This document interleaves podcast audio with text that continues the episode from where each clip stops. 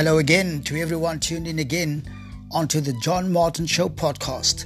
I hope you're doing well here in America and in whichever town, city, or state you are. And also a shout out to my family and friends in South Africa and the mother city of Cape Town. The John Martin Show podcast is available on Spotify, Apple Podcasts, Google Podcasts, and Anchor and various other podcast platforms. If you have any comments or questions, any of our previous episodes, especially the interview we had with Lester Philander, uh, the knowledgeable host of the business show on CCFM radio on entrepreneurship and their growth, their new growth dynamic business model, please direct message me on my Twitter handle, which is real underscore freedom now. I'll repeat, real underscore freedom now, or, or on my Facebook page, The John Martin Show. So today we're going to cover at least four exciting topics for you on the John Martin Show. But before we get into the four topics on our menu on the Joe Martin Show today, just a brief highlight of the headlines. And even before I say a brief highlight of the headlines, I just wish to wish you a great Labor Day weekend and may you enjoy yourself, protect your health, and stay cool wherever you are.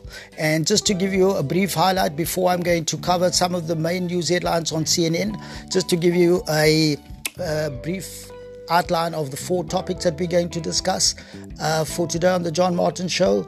We're going to talk about should chokeholds and the no knock warrants should they be made illegal in light of the death of George Floyd and many other lives, black lives over the years, like Rodney King in Los Angeles.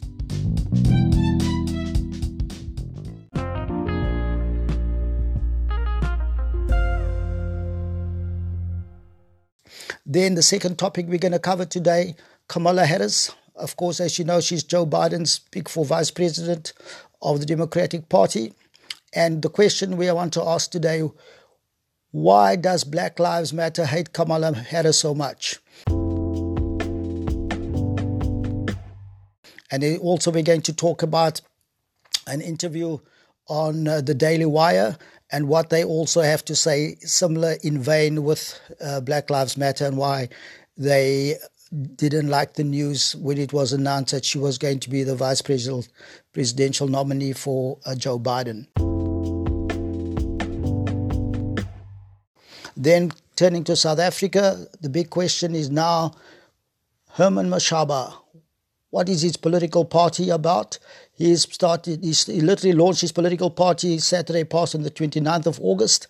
And the question everybody's asking, who is Herman Mashaba and what is his political philosophy and what chances of Herman Mashaba's party winning against the ruling ANC of Nelson Mandela? Then the fourth and final topic that we're going to cover on the John Martin show today is the coming wealth transfer from the middle class to the 10% wealthy of the world. Why is it coming? What is causing it? And the five things that you can do to protect yourself, to prepare yourself, protect yourself and your family uh, before the coming wealth transfers. So, those are the four topics that we're going to discuss. But just to give you a quick headlines on the CNN, what is latest on the CNN? And the CNN uh, news talks about the United States has decided they will not participate in the global effort led by the World Health Organization to develop and to distribute a coronavirus vaccine. There's no prizes for guessing why. President Trump is fed up with the World Health Organization and he don't trust the World Health Organization who he says is in the pockets of China.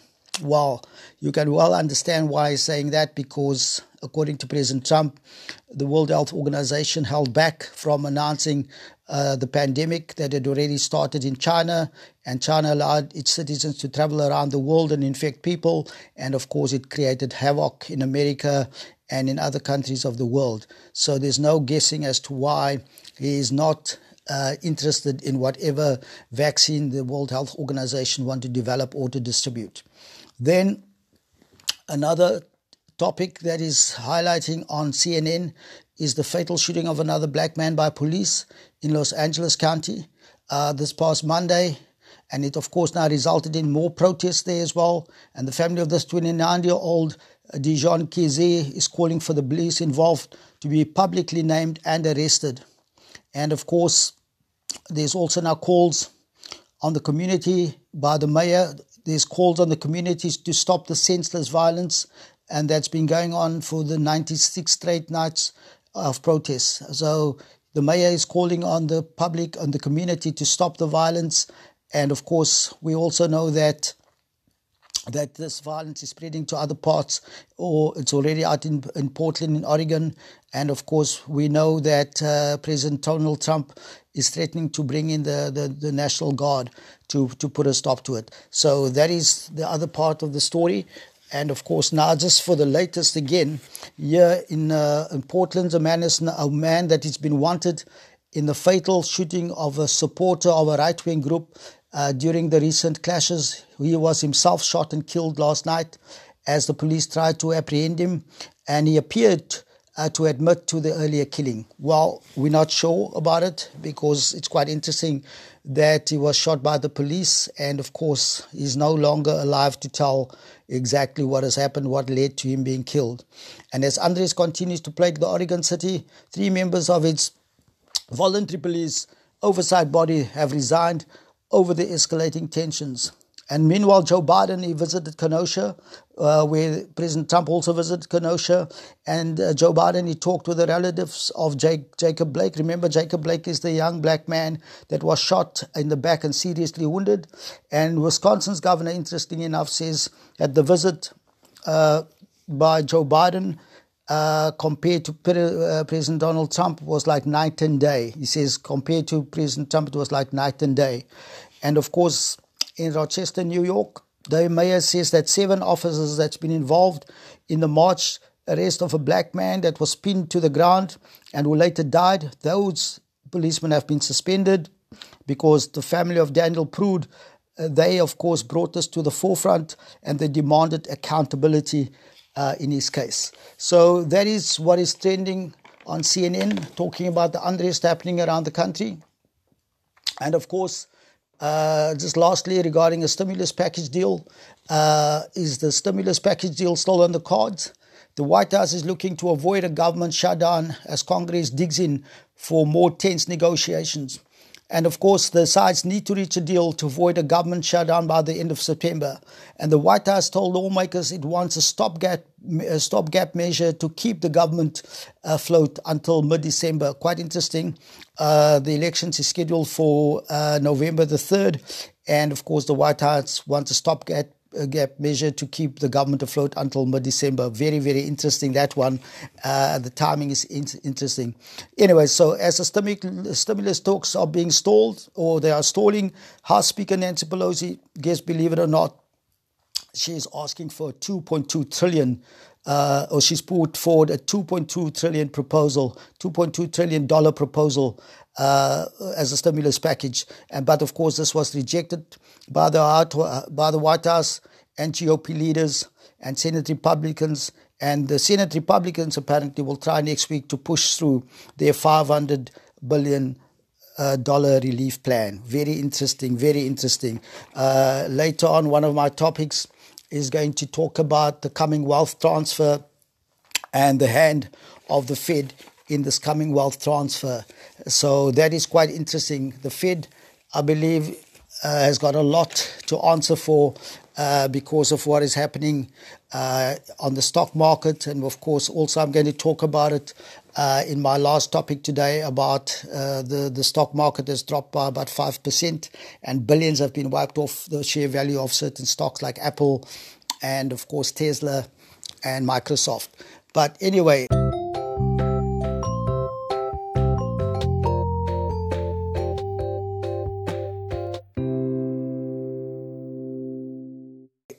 us just let us just get into what we want to talk about today. Today we want to talk about what is really happening. What is really happening? So on the John Martin show today, we want to invite your comments and questions. If I've got any questions or comments, please send it to me at my Twitter handle, real underscore freedom now, uh, or you can send it on my Facebook page, which is the John Martin Show. And so let's get right into it. Let's get right into it into into the first topic for the day. Let's get right into the first topic of the day. And the first topic of the day, I want to bring out that America is the land of opportunities. There's no doubt about it. Even America's critics Um, and detractors has to agree that America is a land of prosperity and freedom uh, for those that are willing to roll up their sleeves and work. It is the land of the free, democratically speaking. And in the light of the death of George Floyd in Minneapolis, right, the question I want to ask today on the John Martin Show should chokeholds, should no knock warrants, should they be made illegal? Now, we know that we've had the shooting in the back of Jacob Blake by the police in Wisconsin. And of course, we know that President uh, Trump visited Kenosha, uh, Wisconsin because of the unrest there. Now, the question is right now is should the Presidential Task Force report of 2014 into 21st century policing, should that be dusted off? Should that be relooked at? Because we know that what has happened now in Kenosha, where this person was shot by police, he was shot, and of course, there was people that just wanted to deliver food and water to protesters. But while they were still on their way to deliver food and water to protesters, they were basically arrested. They were arrested by police, and of course, uh, the Oregon police also says that they won't send more deputies into rein the, the protest because the police are not feeling safe. So we need to consider what is happening around America because of racial unrest. And of course, the police feel they are getting a lack of support from city officials. And of course, they are refusing to police certain areas now. They won't send in their, deputy, their deputies to rein in the protests anymore because of what they consider as a lack of support from city f- uh, officials. Right? So many people have been waiting on President Trump to condemn the actions of his supporters uh, in Portland and in Kenosha, uh, Wisconsin, after the violent, violent protests there. But so far, President Trump has refused to do so. But Joe Biden has spoken out against the violence. But the question we can ask today why has Black Lives Matter not spoken out against the violence? That is a good question. That is a relevant question. Why has Black Lives Matter not spoken about it? But in light of the ongoing riots and protests and looting following the death of George Floyd by police in Minneapolis, right, should the recommendations in the 2014 Presidential Task Force report into 21st century policing, should that be dusted off? Should it be looked into and implemented? We can well understand the anger and frustration of activist groups like Black Lives Matter, although we don't agree with their methods, but we can understand their anger at the death of George Floyd in a horrible way uh, by this police officer who literally knelt on his neck till he died. We don't agree with the methods of Black Lives Matter. We don't agree with the, with the methods of the police. But this is the question we want to ask. What police methods has improved since the death of Rodney King in Los Angeles? We are talking about years and years ago. What police method, methods has changed? What has changed since the death uh, by police of Michael Brown in Ferguson, Missouri? Which led to President Obama establishing the task force into 21st century policing. What legislation has changed since the police shooting of 26 year old Breonna Taylor in Louisville, Kentucky? What has changed since they kicked in the door of her apartment? And what about the killing of innocent 92 year old Katherine Johnson when the police rushed into a house in Atlanta in 2006 and she fired her registered firearm? She had a registered gun and in fear when the police uh, knocked uh, her door down. Remember the no knock warrant? The police kicked in the door down, and out of fear, she fired a registered weapon. Guess what? The police shot her, they killed her, and they discovered afterwards it was the wrong house that they went to. Needless, innocent death because of the police. Uh, they were allowed to, to, to, to knock down a door without a search warrant. So, the question today on the John Martin Show what needs to happen to black lives before recommendations in the President's Task Force report of 2014 on 21st century policing is implemented? What needs to happen? The death of Michael Brown in Ferguson, Missouri, President uh, prompted President Obama to commission the 2014 Task Force report into 24 uh, into 21st century policing. Now, this is quite interesting. There's an article that I read uh, on CBN, CBN article on the 27th of August uh, by uh, Eric Phillips. And this is what he says One element that's dominating the headlines in the continuing racial unrest in the Black Lives Matter talk of defunding the police. Now, of course, we know the Black Lives Matter, one of their one of their demands are that the police must be defunded because they believe the police are responsible for killing innocent blacks. Well, of course, unfortunately, it's true the the police are, but we believe, as all uh, fair, reasonable people, that uh, that is a handful of the police. The majority of the police are good people. Uh, they are serious about doing their job, uh, and of course, there are those small percentage of police that have got maybe racial attitudes and they're quick to arrest people just because of the color of their skin. Now, Eric Phillips, in his CBN article of the 27th of August, he says, the focus on the Black Lives Matter call for defunding the police is taking the attention away from the controversial law enforcement tactics that many feel should be eliminated altogether. I'm going to read that again. I'm going to say that again. Right, Eric Phillips in his CBN article of 27th August says the focus on the Black Lives Matter call for defunding the police is taking the attention away from the controversial law enforcement tactics that many people feel should be eliminated altogether. A prime, prime example of these controversial police, uh, police tactics, it was the difficult to watch video of a policeman's tactical hold, right, that led to the untimely death of George Floyd. And unfortunately, that was still legal at the time when they were doing it. It was still legal in Minneapolis to to uh, to have a chokehold on a, on a on a suspect, and of course, it led to the untimely death of George Floyd. So, in the light of George Floyd's death, amongst many others, certain legal police tactics need to be revisited, such as the police tactical chokeholds, the no-knock warrants, because we know that that 92-year-old lady uh, was shot because the police uh, just uh, kicked the door down, and out of fear, she, she, she, she pulled a firearm, and we know what happened there. So the question today, what needs to happen before controversial police tactics are made illegal? What needs to happen? How many more black lives need to be taken by police before the recommendations in the 2014 Presidential Police Task Force report on 21st century policing are implemented? Let's take a look into the main recommendations of that 2014 Presidential Police Task Force report that says uh, there's going to be national standards for policing in the United States. I don't think any reasonable uh, law-abiding citizen has an issue with that, has a problem with that. They talk about national standards for policing in the USA, and of course, this what is what the report focuses on. The 2014 Task Force report focuses on number one, building of trust and legitimacy. Now, we need to unpack that. There's got to be building of trust. That means building of trust between the community and the police. And there's got to be legitimacy, meaning that when the police take an action, it's got to be legitimate. It's got to be legal. It mustn't amount to chokeholds, uh, which leads to the death of people like George Floyd. It mustn't be a no knock warrant where they don't need a warrant. They can just kick the door down and they uh, and if they've made a mistake, and people get killed. So tough luck, they are protected by the law. So considering how many black lives has been killed at the hands of police, there's definitely mistrust and skepticism. So, so that intentional, well, well, well, well thought out, well thought through, uh, trust building measures needs to be put in place.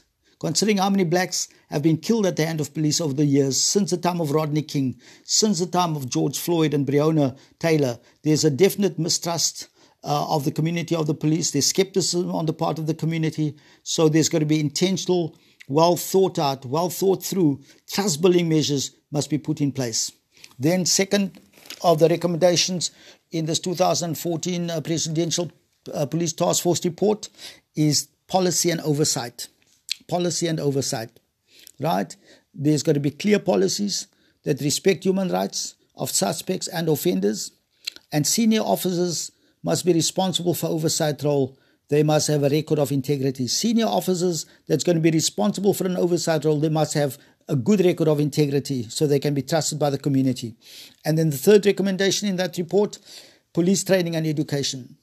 Obviously, that's what we've been talking about. We are saying that for those policemen that's got racial attitudes and that look at people of color as if they are uh, inferior or less than human, or they are immediately a suspect because of their color. There's got to be police training and education. The new, there's got to be new officer training, and new officer training must place a strong emphasis on respect for human rights, and education. And it must also focus on cultural norms and differences. There's obviously certain cultural norms uh, of certain communities, and the police, part of their training must, must obviously make them aware of that.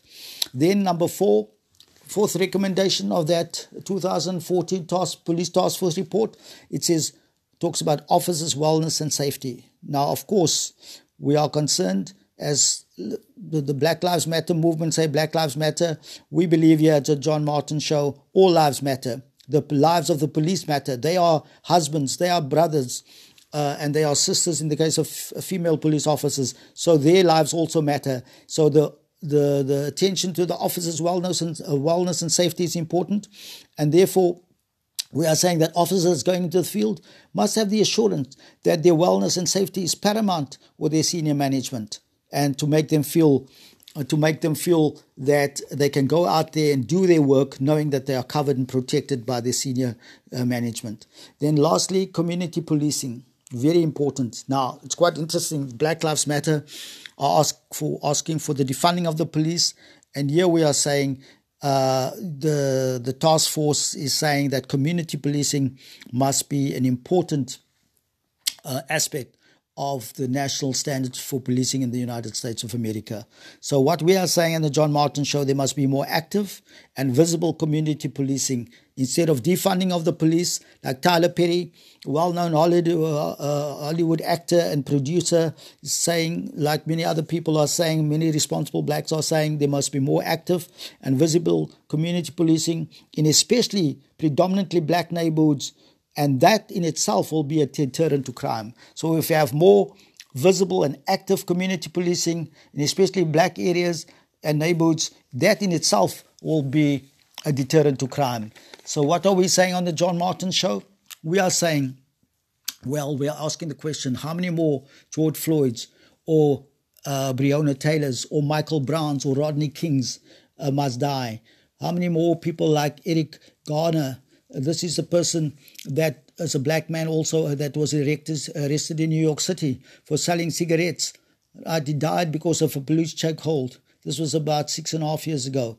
Do we need, uh, is, is it necessary that these people needed to die at the hands of police? Well, of course not. Police officers uh, in New York, they used a chokehold on Eric after it was banned this is very interesting. After it was banned, they still use a chokehold on him, right? So the national standards for policing in the United States, as contained in the 2014 Presidential Task Force report on 21st century policing, is going to be implemented. Now let's quote Mike Jones. Now Mike Jones is a retired police chief, right? Mike Jones is a retired police chief, and he says of the George Floyd murder by a police officer, at the moment, a person is handcuffed it becomes your responsibility, meaning the responsibility of the police officer in charge. He says, You now have to take care of that person.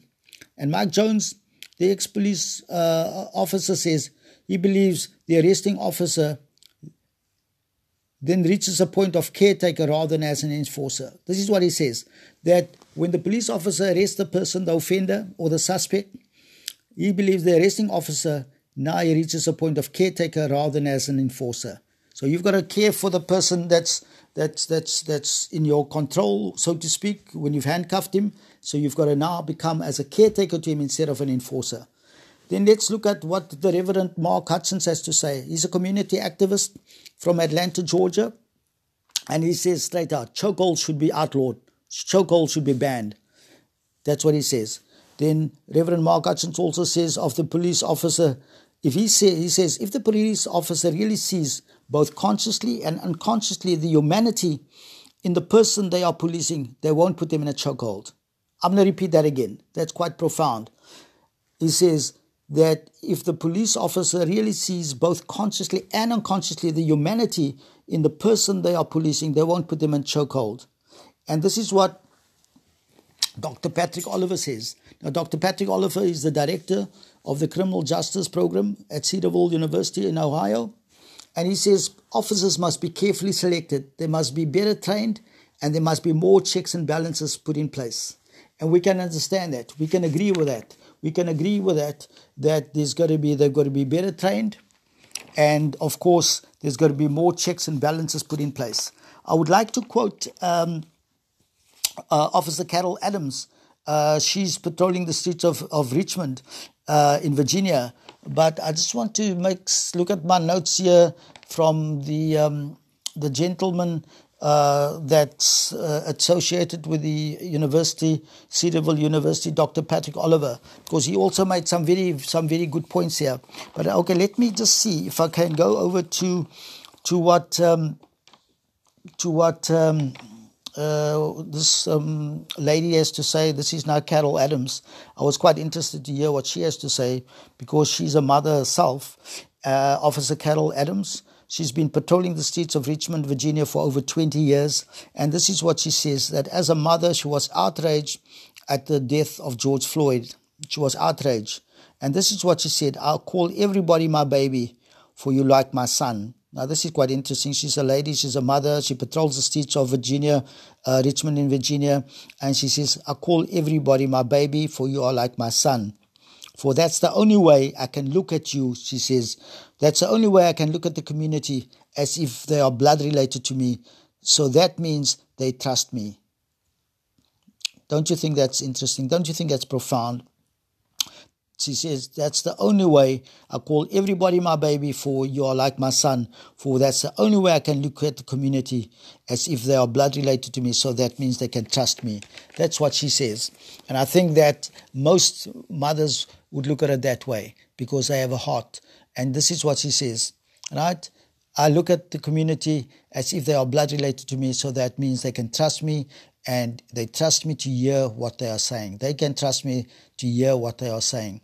And Carol Adams believes a big part of the solution to what we are seeing now, these protests and riots because of the deaths of so many black people. She says the solution lies in applying the national standards like those recommended in the 2014 Presidential Police Task Force report on 24th, 21st century policing. And she concludes by saying, this is what Officer Adams concludes by saying, she says, now it's time to make the national standards for policing in the United States of America that everyone has to buy into it and every police part, department countrywide should be regulated. That's what she says. That's what she says. Now, you know, we are going to appeal, we are appealing to President Trump here today. President Trump, Republicans, Democrats, lawmakers, we appeal to you, please implement the national standards for policing in the United States of America as recommended in the 2014 Presidential Police Task Force report on 21st century policing so that the deaths of the following are not in vain. So that the deaths of Rodney King, Eric Garner, Michael Brown, Breonna Taylor, Katherine Johnson, right? So that they are not in vain. Yes, of course, now we know that uh, George Floyd is, should be included in that, of course. And we say not forgetting Jacob Blake, who was shot in the back by police. And of course, Daniel Prude, he was shot and killed by police in New York.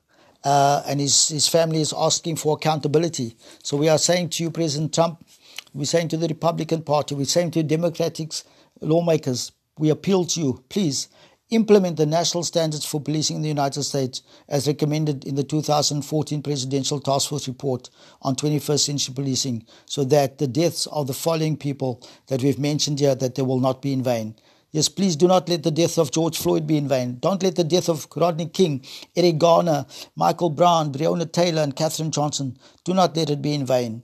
And so we don't have the, the, the senseless killing uh, or not killing, but rather maiming and hurting of, of a person like Jacob Blake. It wasn't necessary for them to shoot him in the back seven times. So that's what we are asking for. President Trump, uh, there's something that I'm going to mention later on what President Trump is doing, which is commendable. But in the meantime, we are appealing to President Trump, to the lawmakers, and to um, to the Democrats and the Republicans do what, what is necessary to implement the national standards for policing in, the, in America. So we're going to go on to topic number two.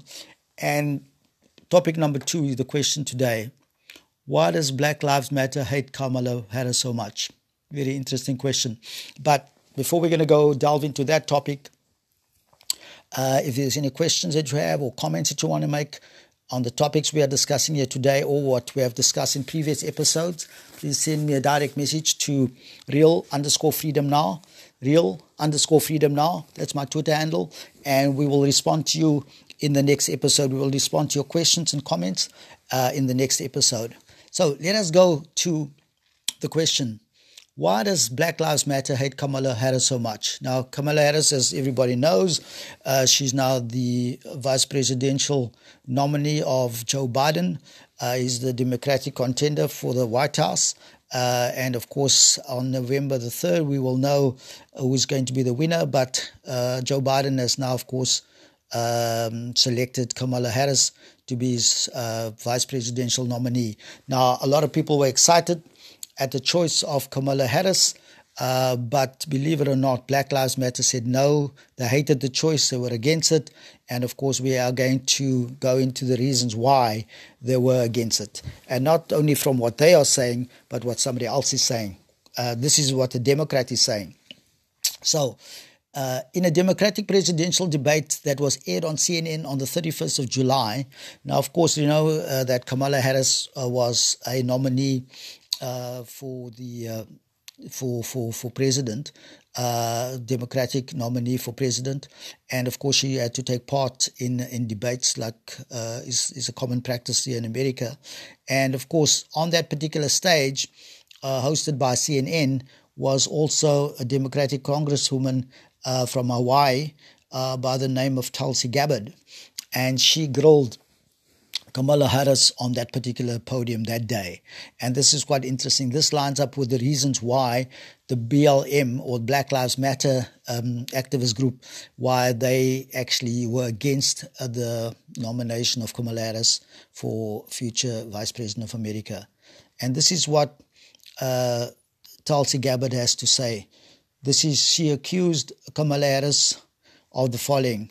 She says that during her reign, as state prosecutor and attorney general for California. She put over 1,500 people in jail for marijuana, and she laughed when she was asked if she ever smoked marijuana. I'll repeat that again. Tulsi Gabbard accuses um, Kamala Harris during her reign as uh, Attorney General in California that she put over 1,500 people in jail for marijuana violations, and she laughed when she was asked if she herself had smoked marijuana. So she obviously didn't answer that question. Then also she accused her, Tulsi Gabbard, a fellow Democrat by the way, she accuses of Kamala Harris that she blocked evidence that would have freed innocent people on death row. That's a serious charge. That's a serious allegation and she accuses Kamala Harris of blocking evidence that would have freed an innocent man on death row until the court forced her to do so. Can you believe this? This is shocking to think that there was evidence that would have freed this innocent man on death row, and she would not supply that evidence until the courts forced her to do so. Then also, she accuses uh, Tulsi Gabbard accuses Kamala Harris that she kept people in prison beyond their sentences so that she could use them as cheap labor in the state of California. How despicable does that sound? Terrible. But that's what she accuses her. Then Tulsi Gabbard, Tulsi Gabbard says Kamala Harris owes all the innocent people that she put in jail and she kept in jail beyond their sentences. She owes all of them an apology. Believe it or not, up till the date, no apology has been forthcoming uh, from from Kamala Harris. And then also, uh, Tulsi Gabbard accuses Kamala Harris of this. She said that Kamala Harris fought to keep the cash bail system in place that impacts poor people in the worst kind of way. Can you believe it? A poor person, right? For some violation, they've been arrested, they've been put in jail, but they would like to come out on bail. The family would like to co- them to come out on bail, but of course they don't often have the money. And Kamala Harris, supposed to be uh, a fighter for, for human rights, she fought to keep the cash bail system in place that impacts poor people in the worst kind of way. Now, of course, Senator Kamala Harris refused to respond to the allegations about a record uh, from Tulsi Gabbard. She refused. And there was an interview that I saw on, on Fox News. Uh, Tucker Carlson, he interviewed Tulsi Gabbard about this, uh, about this um, debate, where uh, where she attacked the record of of Kamala Harris, and of course. Tucker Carlson, after he listened to Tulsi Gabbard's accusations against Kamala Harris, he said it's despicable the response of uh, the response of Harris, and he found despicable the personal insults, personal insults that Harris uh, uh, sort of uh, gave in the way of of Tulsi Gabbard. Uh, she accused her of being a foreign agent, and she made personal um, remarks about Tulsi Gabbard and her character.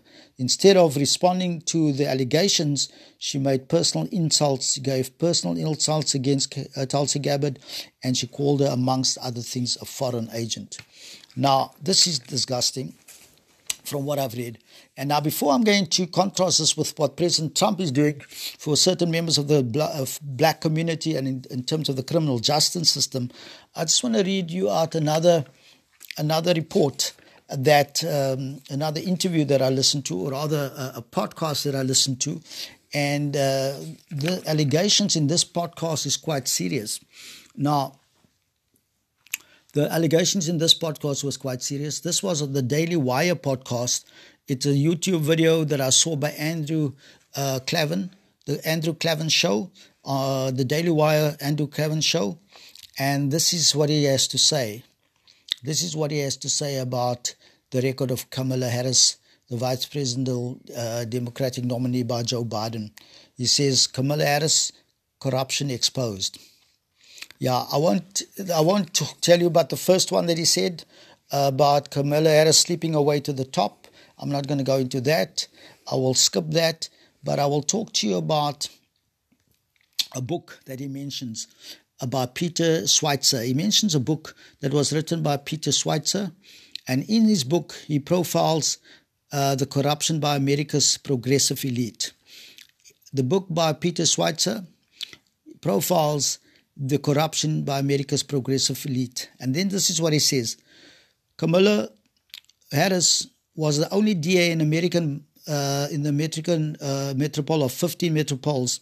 She was the only DA of 15 American metropoles that didn't bring charges against the Catholic priests on sexual charges. Now, as you know, there was a big scandal.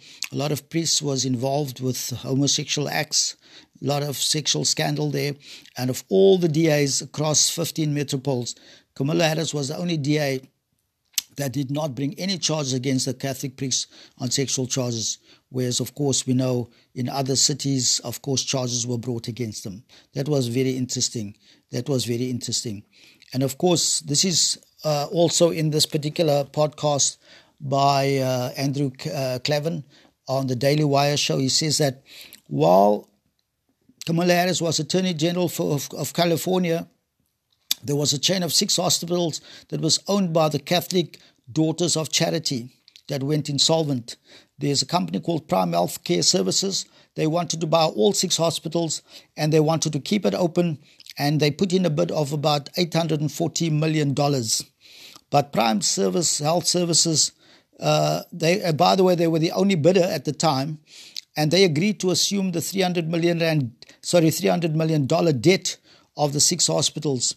But of course, what happened was there, there what happened was there that the healthcare, the International Healthcare Union approached Kamala Harris and of course they were against this particular private company uh, buying this these six hospitals, and then of course Kamala Harris decided to come in on the side of the, this particular union, uh, healthcare workers union, and so what she did to sabotage the deal, she put in crazy poison pill conditions that basically sabotaged the deal. Things like uh, she tried to force the company to agree that there was going to be emergency workers uh, uh, that would be available and all sorts of other cost uh, uh, kind of conditions that would increase the cost of this private care uh, healthcare company, and they of course said no, they couldn't agree to that. So that basically sabotaged that deal. So what we are saying is this: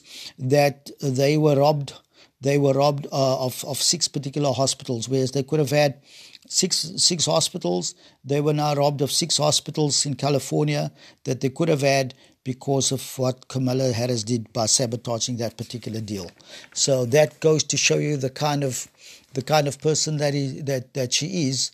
And of course, one of the other allegations against her is that she didn't prosecute police officers who stepped over the line. Now, that is exactly the same kind of strong allegations that Black Lives Matter has against Kamala Harris. That when she was Attorney General, she did she didn't do much to help the black community of which she was a part of. In fact, as the one allegation says in this uh, Daily Wire uh, podcast, she didn't prosecute police officers that stepped over the line. And so, of course, the other big allegation against her is that when she was the Attorney General, there's a journalist by the name of David Daleiden. Now, David Daleiden is one of those investigative journalists. Now, he secretly videoed a meeting between the Planned Parenthood officials discussing the sale of body organs. Now, of course, we know what Planned Parenthood stands for. They are standing for legalized abortions, and that's literally what they perform. And he videoed because he's a journalist I think he's probably a Christian journalist. But anyway, he's a journalist and he secretly videoed this meeting between Planned Parenthood officials uh, discussing the sale of body organs. So he went to report this to Kamala's office as the Attorney General. And instead of going after Planned Parenthood based on the video that he showed her, she started an investigation into David Daleiden. Can you believe this?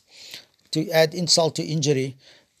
And then what happened was there's a pro life there's a pro life organization called Operation Rescue, and they came out with this allegation that they had proof. They said they had evidence that Camilla, Brown, um, Camilla Harris has close ties to Planned Parenthood. That's what they said. They have records uh, that uh, Camilla Brown's campaign received donations of $81,000 from Planned Parenthood into her campaign coffers. So they have evidence of that. So now you can understand there's clearly a conflict of interest here why she didn't take action against Planned Parenthood, but she rather took action against the whistleblower, if you want to call him a whistleblower. And then in a in a Fox TV interview, David Daleiden said that while Kamala Harris was running for the United States Senate, the Planned Parenthood in California contributed to her campaign. So now you can understand the conflict of interest here that she's running for the United States Senate and Planned Parenthood in California is contributing her campaign. And then he says also another serious allegation. Uh, Daleiden says that Camilla Harris refused to recuse herself from the Planned Parenthood investigation and she purposefully involved herself in the Planned Parenthood case. Can you believe this? She was supposed to recuse herself because it was clearly a conflict of interest because they supported her campaign, but she purposely involved herself in the Planned Parenthood case. And then he said she had an in, she had an in-person meeting. This he said on Fox News that she had an in-person meeting with six executives of Planned Parenthood in Los Angeles two weeks before the raid on his apartment. Can you believe this? So she had this in-person meeting with six executives of Planned Parenthood who funded her campaign to the tune of $81,000. And then two weeks after that meeting, there was a raid on his apartment. And then Daleiden says that he has, David Daleiden says he has personal experience of how Kamala Harris uses her power against people who disagrees with her. I'll repeat that last part. Daleiden, David Daleiden says, and he said this on Fox News, and the record speaks, that she has that he has personal experience of how Kamala Harris, the Joe Biden's uh, vice president's vice presidential nominee, uses her power against people who disagree with her.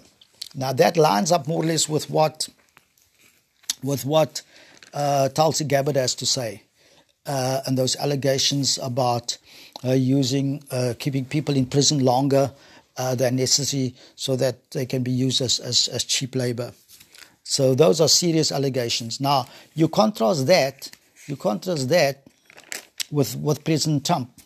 Now President Trump, now recently, uh, and this was mentioned at the RNC Republican National Convention 2020, President Donald Trump pardoned John Ponder, Now, and President uh, Trump attended the Hope for Prisoners graduation organized by John Ponder. Now, John Ponder, for those who may not be aware of him, he was arrested and sentenced for bank robbery at the age of 37. And, but he prayed to God and he made a deal with God. And John Ponder grew up in a single parent home. He was first arrested at the age of 16. And the, the FBI special agent, Richard Beasley, the, uh, his arresting officer, said that John Ponder was destined for great things when the judge gave him a lighter sentence for bank robbery, though he couldn't be, though he could have been sentenced to 23 years in a maximum prison. And of course, uh, John Ponder says when he got to the prison after the sentencing by the judge, God told him that he honored his request for a lighter sentence. He asked God to give him a lighter sentence, and he then also made a deal with God that he would serve God if he got a lighter sentence. And God reminded him not to forget the promise he made. And then John started a non profit uh, organization called Hope for Prisoners uh, to help women and young adults successfully re enter the work workforce uh, and their families and the community. And of course, uh, John uh, attended the prayer breakfast, uh, the National Day of Prayer. He attended the National Day of Prayer, where the president obviously was introduced to him. And of course, he spoke to the president about um, his transformation. And of course, he told the president about his, his program, the, the, the Hope for Prisoners program. And the president sort of said, look, he would attend the, the, the graduation of the, the Hope for Prisoners graduation. And of course, uh, the president attended that. He was supposed to only stand for 15 minutes, I believe, but he, stayed, he stayed for about an hour. And of course, uh, uh, John Ponder says that the president attended the graduation of the 29 former offenders and he shook the hand of each one of them, of course. And of course, uh, he says, Can you believe the way that those people felt after the President of the United States shook the hands of them personally? And so you contrast that with the record of Kamala Harris. Now, of course, also at the moment, uh, of course, we know it's election season here in America, and we have people like um, the the Democrat, uh, the the ex-Democrat uh, for Georgia State, uh, Representative Vernon Jones. We've got Senator Tim uh, Tim Scott from South Carolina. We've got uh, the Congresswoman Tulsi Gabbard, and of course, you know that these people are all talking about President Trump doing his best to transform the, transform the criminal justice system, where Joe Biden, in all his 30, 40 years in Congress, did nothing. And so they are saying if you look at the pardon that he gave to um, that he gave to, to, to John Ponder, and now, of course, this other lady, Alice Johnson, uh, he gave Alice Johnson uh, uh, the, a pardon as well on August the 28th, literally August the 28th, a, a couple of days ago, a week or two ago. Uh, Alice Johnson, he gave her a pardon.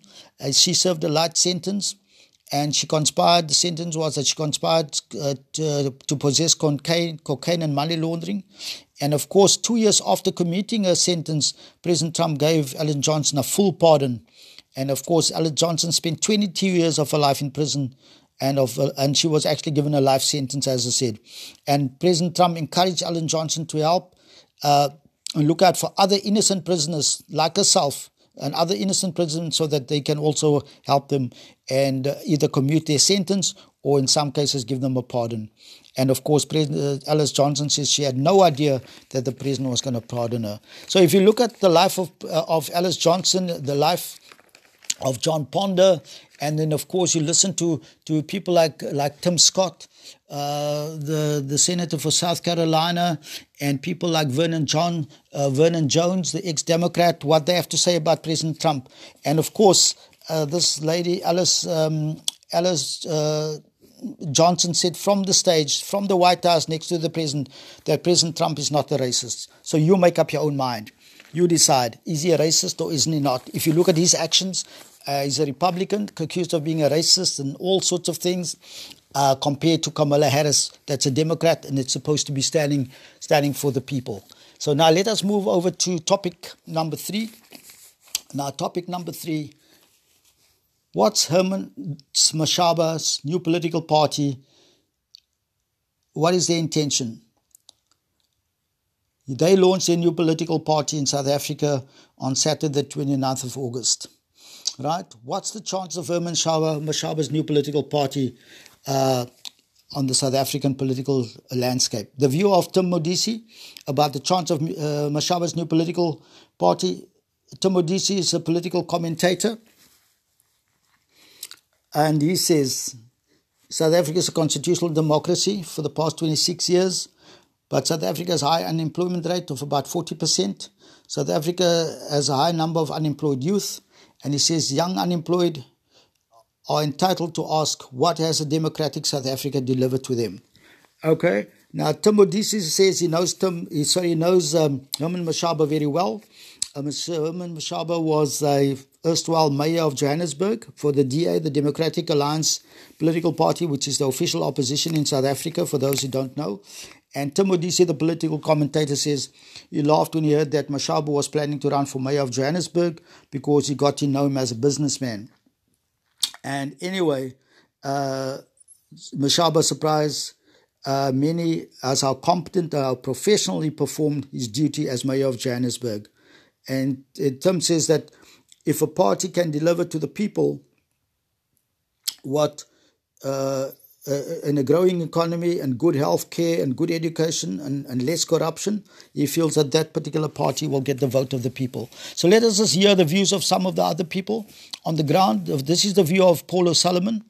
And Paul O'Sullivan, he endorsed uh, Herman Mashaba.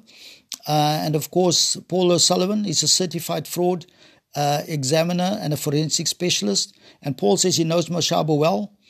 And uh, he says he knows that Mashaba will appoint people not based on color, but on performance. And Paul says Herman will roll up his sleeves. That's the kind of person that he knows Herman Mashaba to be. And just some interviews of people on the ground, uh, of both uh, brown and white South Africans, many feel that Mashaba should be able to make a difference in putting good people in his party and he will be able to have a strong showing in future elections. That's what some of the people are saying. And many people admire Mashaba for rising from the bottom. He worked himself, he started working from his car uh, at the start and he built a successful business empire. And people respect Mashaba for, for knowing what it is to start at the bottom and to work hard and to succeed. Okay? And then, of course, people know that he's got a good track record as mayor of Johannesburg, and they're excited and they're ready to support him. And of course, he started a company, Black Like Me, and he's qualified to be a successful leader of a new political party. So, as you can see, Mashaba has got a good track record. He's a businessman. He understands the practicalities of business and what's required. And he says there are core non negotiables. Uh, now, by the way, Mashaba says that um, because of the cry of many South Africans, he launched the People's Dialogue in December 2019. He, he, discussed it with his family and he said, Look, are you prepared to fund me? And they said, Well, depending on the amount of support. And he launched the People's Dialogue to, to, to basically get people's feeling about whether they would like him to run and what are their core uh, non-negotiables that they would want from him. And then he also said, thanks God that he celebrated his 61st birthday uh, on the 26th of August. And of course, he says that what what made him decide to to to launch a political party because he said he had over 2.4 million South Africans supporting him. Now, Herman Mashaba says that South Africa wants five non-negotiables: non-racialism, a market-driven economy, social justice, good rule of law, and they want an if, uh, electoral electoral reforms. So under non-racial, uh, no non-racialism, no Zulu or Xhosa factions, no black or white factions. Under a market-driven economy, no cadre deployment to state-owned enterprises. And regarding social justice, he says the World Bank study shows that South Africa is one of the most unequal societies in the world. And of course, he says that that uh, in the last election in 2019, which was literally last year, about 18.5 million South Africans refused to vote because they said there was no particular alternative to the ANC that they could vote for. So what he is saying that this, this party, they they um, will first of all allow the people, the communities to to to elect their representatives. It was not up to the party like the ANC, similar to the communist system of communist China. Uh, the ANC, uh, they your vote gets cast for the party and the party decides who they want to put in. Doesn't matter how many corrupt allegations is against the, the, the, the, the nominee. or the member of parliament, or provincial parliament. And so the question we can ask today on the John Martin show is South Africa ready for, for Herman Mashaba's new political party? And why is the following five non negotiables for South Africa to win and to be great again? Non racialism, no cronyism, no nepotism, no black nationalism, no cadre deployment to state owned enterprises like Eskom, Transnet, Denel, SAA, SABC, and BE. For course, the ANC policy is based on the record uh, of favors blacks over whites and coloreds and previously disadvantaged over unions over individuals. For instance, there's the case of the senior coloreds taking the Department of Correctional Services to High Court over the lack of promotions, and Trevor Manuel sympathized with him, and an, a, a, a, senior ANC official by the name of Jimmy Manyi. Uh, spokesperson for the ANC, his attitude was to Trevor Manuel's siding with those coloured uh, officers. He says if the coloureds in the Western Cape feel aggrieved, they can move to another province. So it just goes to show you, it appears that there's subtle pressure to try to get brown people to move away from the Western Cape so that the ANC can also take control of the Western Cape, like the other nine provinces that they control with poor service delivery. Okay, so now, of course, although the ANC seems to be against the brown people, according to a lot of brown people, uh, like the um, there's another coloured uh, activist group, uh, Gutful Capetonians or something, the ANC allows lots of foreigners to take key jobs, even in government positions and in the hospitality and restaurant industries. Uh, Sir Herman Mashaba also wants a market driven economy. And he says the disastrous policies and corruption of the ANC government, especially during the Zuma, Zuma years, uh, uh, with the uh, with the corruption of the the Gupta brothers, the growth rate is under one percent, and uh, South Africa has been downgraded by the ratings agencies. There's high high government debt levels. There's a bloated government employment sector, and of course the COSATU Alliance of Partners. They interfere in government policies to stop privatization of of the bankrupt state-owned enterprises. Then also he stands for social justice, right? And of course he wants also the um, good rule of law, and he wants the reformed electoral system. So those are all things that the South Africans are excited about.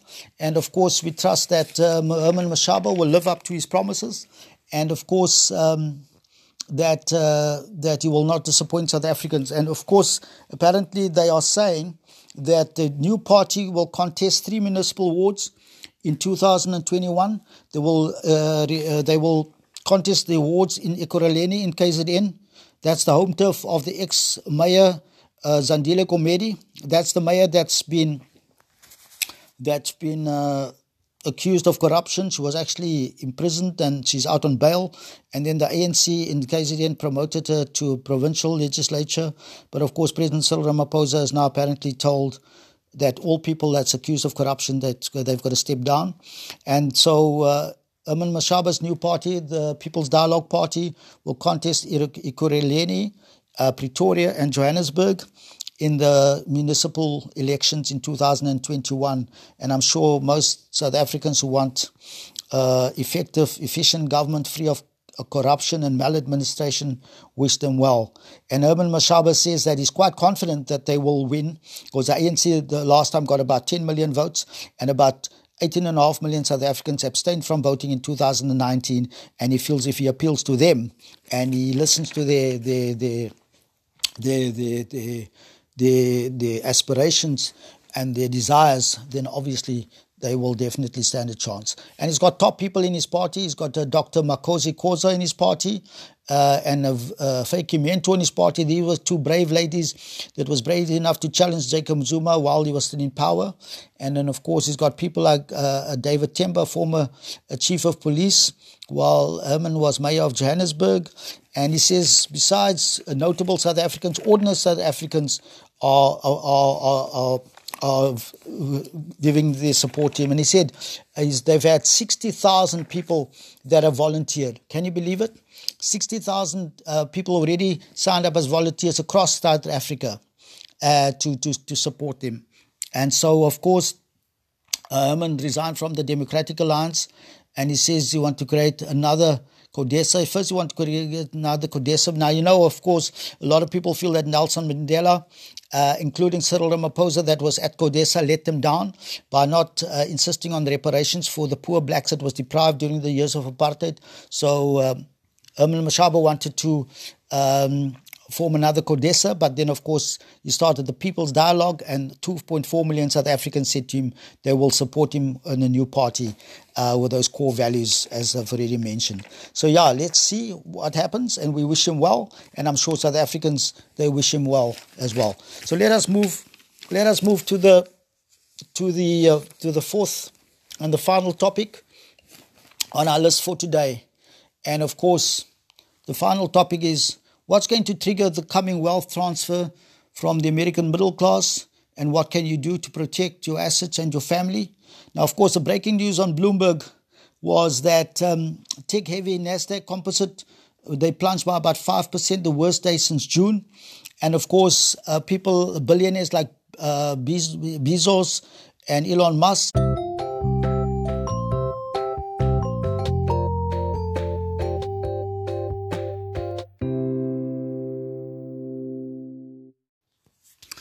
Hello again, friends, to the John Martin Show. This is John Martin Show here.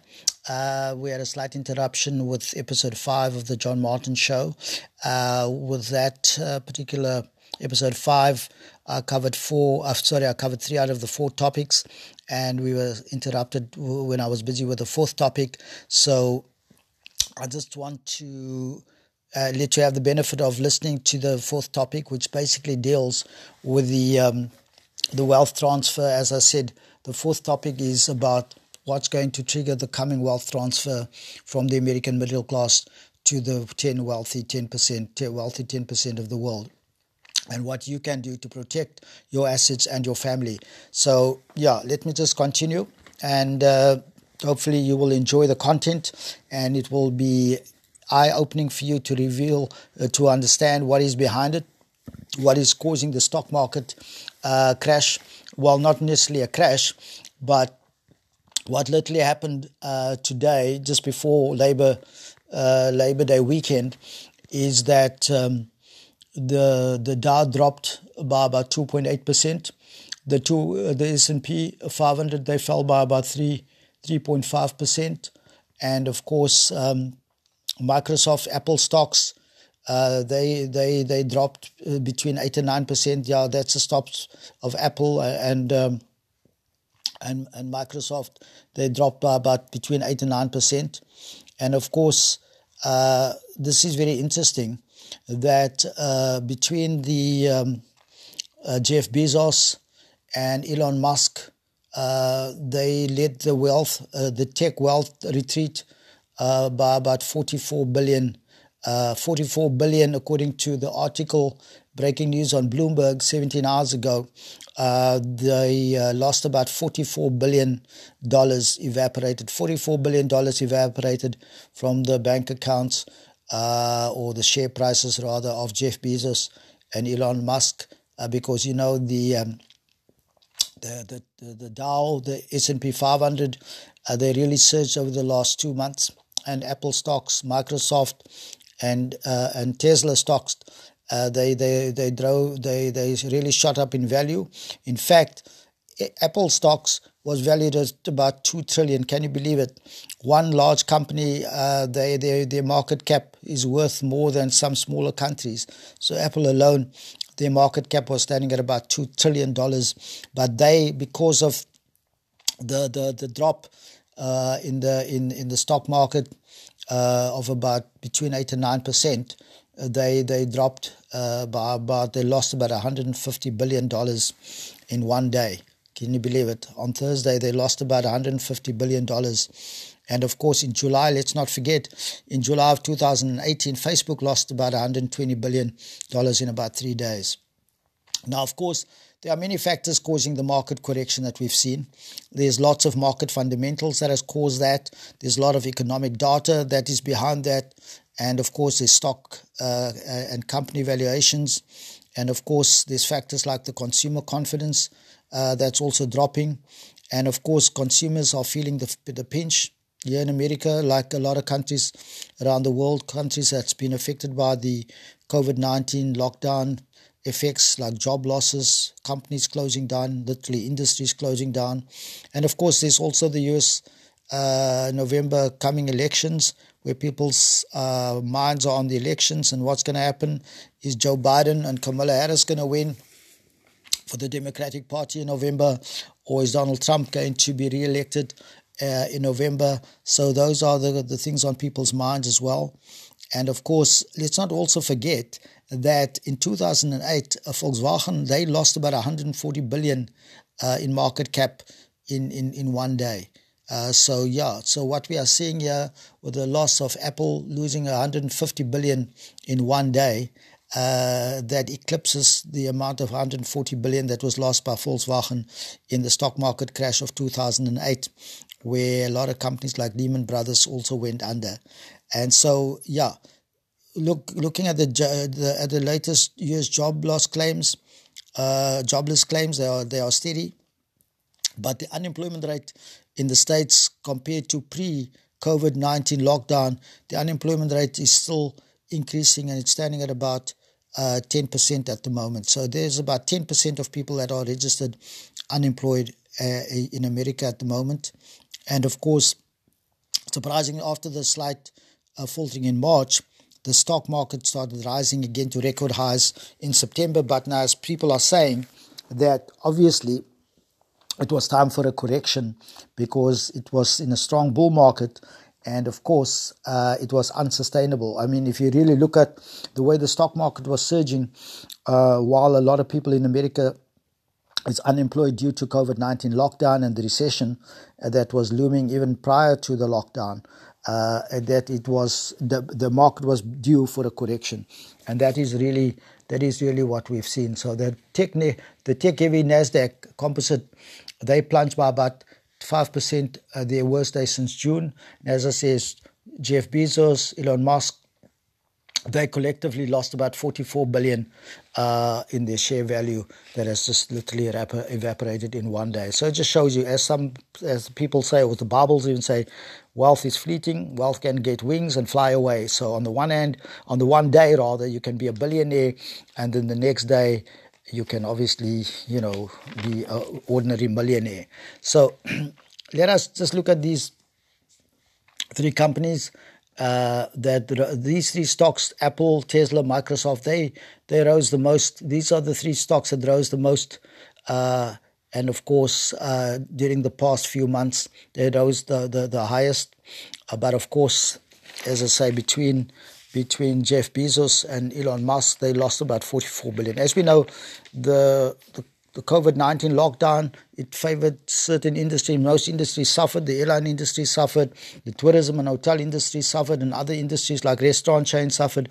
Uh, but the tech industries like, like Apple, uh, well, Tesla is not really tech, I mean, but they are into electric cars. And Microsoft, and of course Facebook. The, these the, these shares really surged over the last few months, but of course a market correction took place, and as I've just already said now that um, that um, the Dow the, the, the Dow dropped about 2.8 percent, the S and P dropped about 3.5 percent, and of course. Um, Apple shares and, and Microsoft shares they dropped between about eight and nine and nine percent, and of course Apple lost about 150 billion dollars in one day. Can you believe it?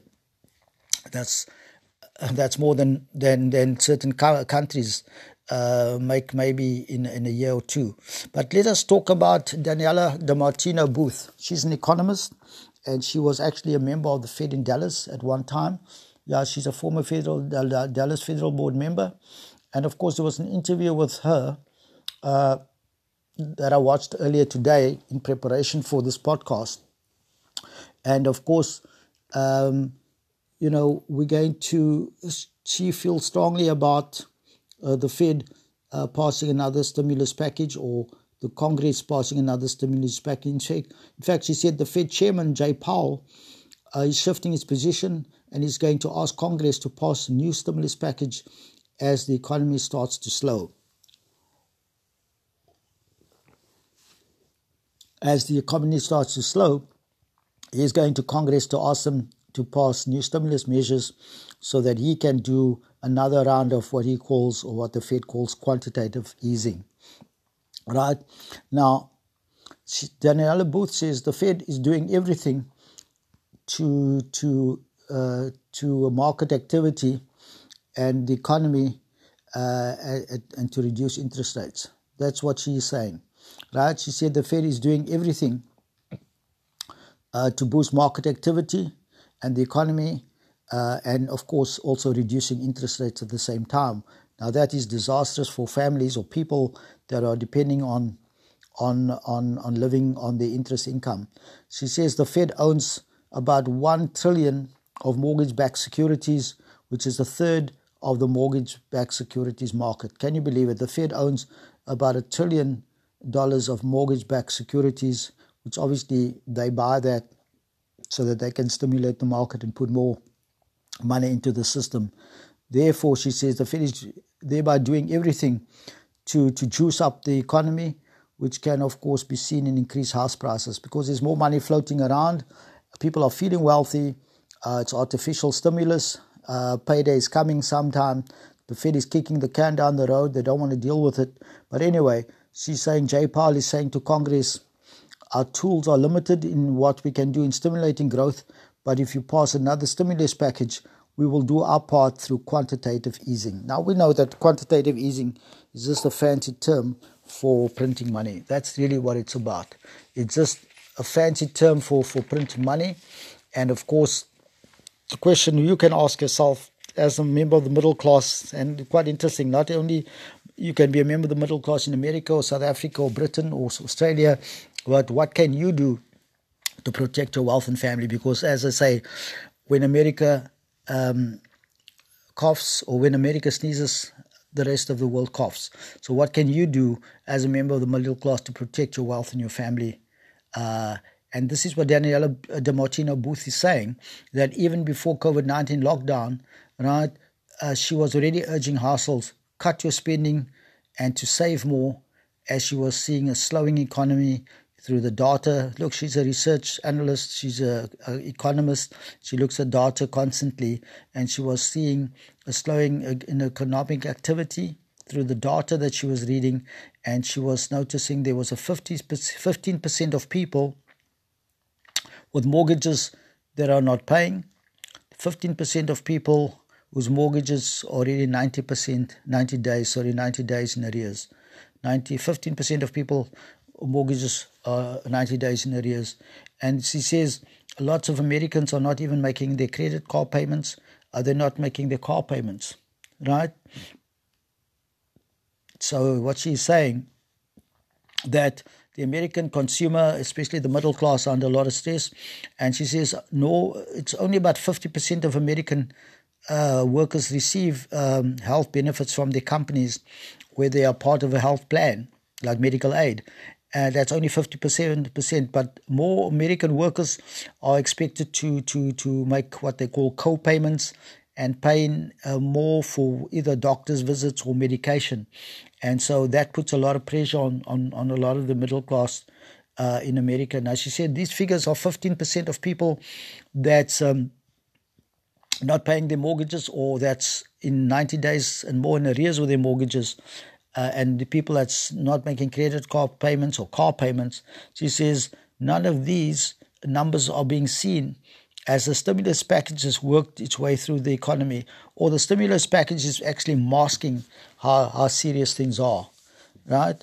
And quite interesting, she says that the transfer of money from the United States government over the past uh, year uh, to households has gone up by about 32%, where the government is basically putting money into the people's pockets uh, to make people either buy food, the necessities, or pay their rent so they don't get evicted.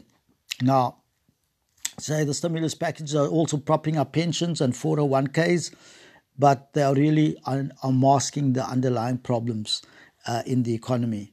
And of course, the data coming out now says that income expectations in August was set at minus 3.9%, and that's the lowest reading since the last recession. I'll just repeat that statistic. Income expectations in August was set at minus 3.9%. It's the lowest reading since the last recession. Now, DiMartino Booth, uh, Danielle uh, Martino Booth is saying, saying that there's a demand destruction is sitting in with huge job cuts. Yeah, demand destruction. What she's meaning by that is demand destruction. That as job cuts are biting and more companies are laying off workers, obviously the people don't have the money and there's going to be lack of demand for services, essential services, uh, and the retailers are, are going to feel it. Restaurants are going to feel it. And she she talks about the job cuts by MGM. And last week, MGM said they're going to lay off 18,000 workers.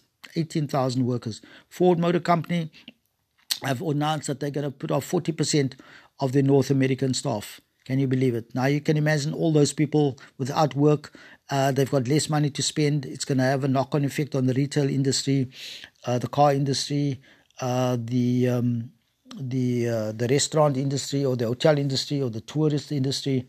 And of course, the question is: Is the COVID nineteen lockdown effects going to last into twenty two uh, into twenty twenty one or even beyond? That's a good question to ask. That's a good question to ask, right? And of course, Daniela Booth is saying that she's tracking the COVID 19 cases as recorded as the colder weather is going to start setting in. I mean, America's slowly moving out of summer into fall, as they call it, autumn or fall. And she's looking at three states like Minnesota, Wisconsin, and Michigan to see what effects the COVID 19 cases may have on the economy, the economic activity in these three states uh, going forward. And she says that, look, if there's no COVID 19 resurgence in any of these states, people will go back to their, their, their normal lives. They will go back to restaurants and shops and thereby stimulate the econ- uh, economic activity again. But if COVID 19 cases increase in these states, in uh, Minnesota, Wisconsin, and Michigan, that she's tracking, uh, then of course consumers will hold back from spending and they will hurt the retailers, the restaurants, hotels, car sales, and, and all of those industries. So, what we are seeing here is that the stimulus packages that the Fed is encouraging Congress to pass is masking the real problem. It's masking the real problem. And so, what we are saying is look, what you've seen now, we're getting closer to October. Now, of course, we know about October. October is often the month where you've got a major stock market correction and a stock crash, and when it goes into a bear market now. We are in, in December, sorry, we're in September right now, and it's obviously just literally weeks away from October. And it could it be, this is a question that I'm asking uh, my listeners to the John Martin show, that this 5% drop, this 5% drop uh, I mean, in some cases, it's between, yeah, the, the, the Dow dropped by 2.8% uh, yesterday, Thursday, and the S&P dropped by 3.5%. And of course, the tech heavy NASDAQ dropped by about, plunged by 5% yesterday. That results in billions literally being wiped off the uh, stock market. Is that a precursor of what's to come? Is that a harbinger of what's to come? Is that a sign of what's to be expected coming this coming October? Because October is known to be a month in which there can be a major stock market correction. And so now the question is, what should we be doing? Now the signs are there, and often in life you get a sign, you get signs in life. So the question is, what should you be doing if you're prudent, right? What should you be doing? Now these are my my five top five tips for Americans and for the middle class in South Africa, Britain, America, Australia, and around the world. Uh, obviously, hopefully, where my podcasts are being listened to. Uh, so, my five tops for for Americans, for the middle class in America, South Africa, Britain, Australia, and around the world. What are these are the tips that I'm giving, and I'm saying think about this carefully and try and implement this as soon as you can in preparation for what can come. Because now it's dropped by five percent, but who knows? That it's only the beginning before the storm. It's only the calm before the storm. So my advice would be put these things in place and then you'll sleep easier at night and you will be uh, pre- protecting yourself and your family and you'll be preserving your wealth because as Daniela De Martino writes in a book, Fed Up, talking about the Federal Reserve, and she knows the Federal Reserve because she worked there uh, for the Federal Reserve in Dallas uh, for a few years, and she left there. But she said, look, the Fed are responsible for a lot of the things that we are seeing happening. The Fed is responsible for a lot of the things that we are seeing happening. And so, what she's saying is this the Fed, as I've mentioned in one of my previous podcasts, the Fed is both the Fed is both the, the, the fireman and the arsonist. The arsonist meaning the Fed causes the fire, and then, of course, the Fed also is the fireman that tries to put out the fire. So now the question is this what should we do in terms of preparing for ourselves? What should we do? Now, of course, right now, she's saying that the Fed, with stimuli- with, with quantitative easing, they are keeping zombies alive. That's the term she's using. I'm trying to see where I wrote it down, but she says that they are trying to keep zombies alive by quantitative easing, meaning that companies that should have been allowed to fail are not allowed to fail. Right? Companies that should have gone to the wall is not allowed to fail and they're being propped up artificially. Right? She says that through quantitative easing, the Fed is keep, keeping zombie companies alive and stifling competition.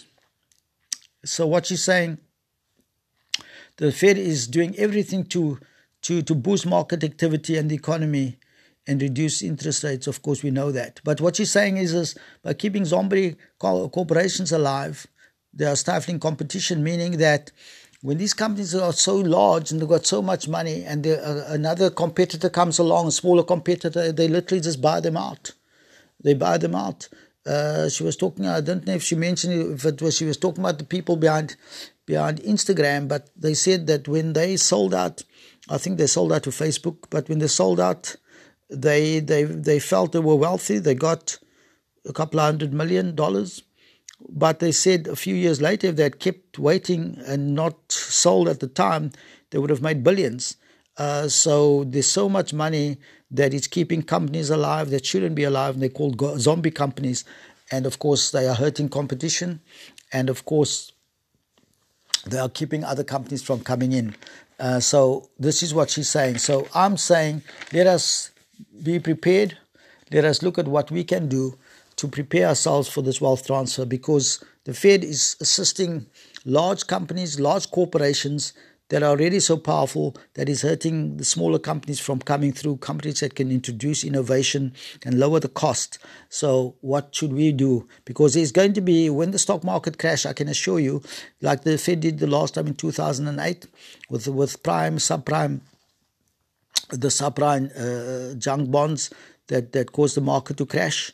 And then, of course, we found that a lot of people lost their homes and the people on Wall Street, they had the money and they would buy the homes, and they are now the owners of those homes. So that was a wealth transfer that took place then, and I believe we can see another wealth transfer taking place. The Fed is artificially stimulating the market through quantitative easing, printing money.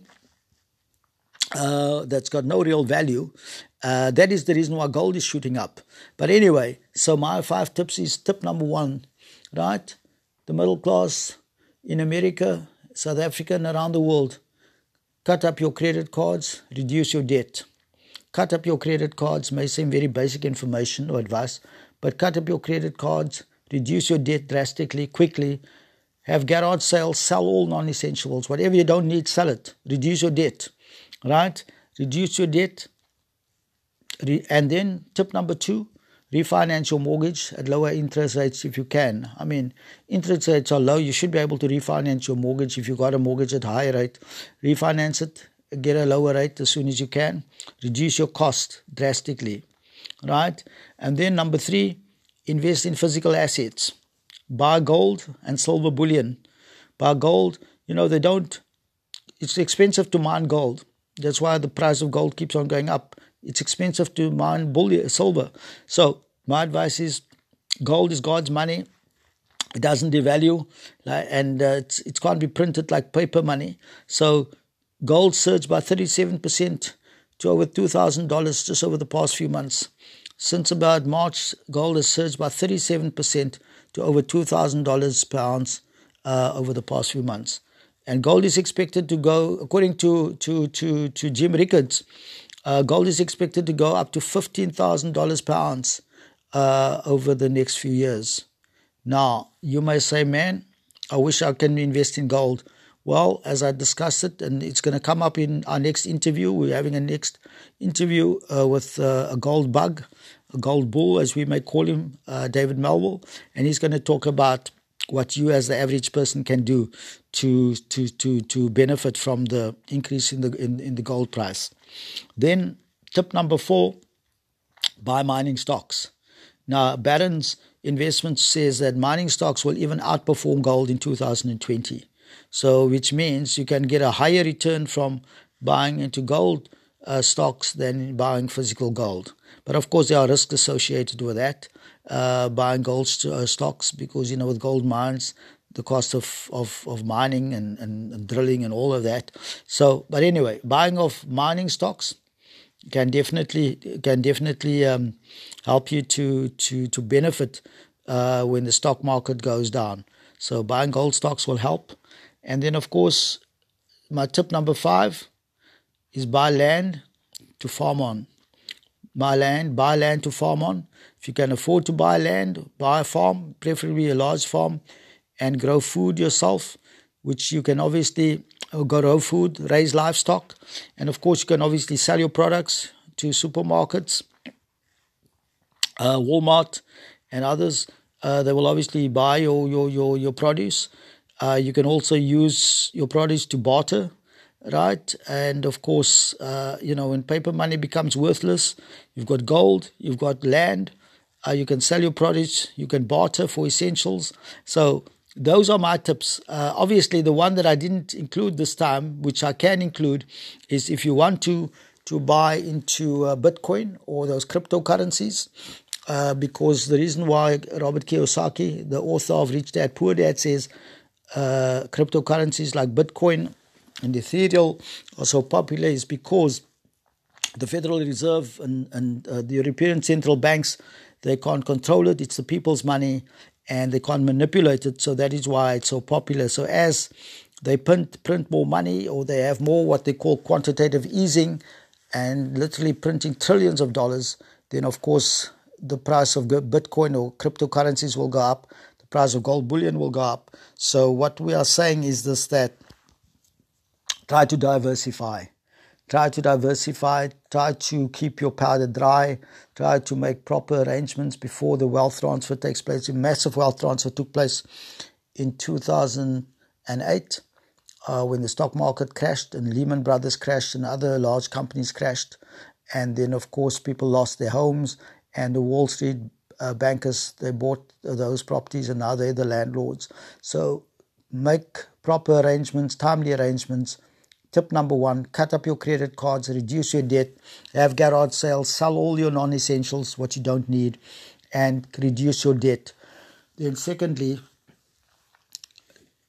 tip number two refinance your mortgage if you can at a lower interest rate, if you can, and then pay off the most expensive debt with that money because the mortgage loans are still at the lower interest rate. Then, number three, invest in physical assets like buying gold and silver bullion. By the way, they're expecting that silver bullion will go up even more than gold. So there's a great opportunity that you've got here to get into silver bullion. And of course, there's many benefits to gold and silver bullion, as uh, David uh, Melville will discuss in our next episode, where we're talking about gold and the benefits of gold and the cost of gold and the reasons why gold is so popular. We'll cover all of that in our next episode with David Melville. And of course, buy mining stocks was mining stocks, according to Barron's Investments, is expected to go even outperform gold this year. And then lastly, uh, buy land, uh, farmland, preferably if you can.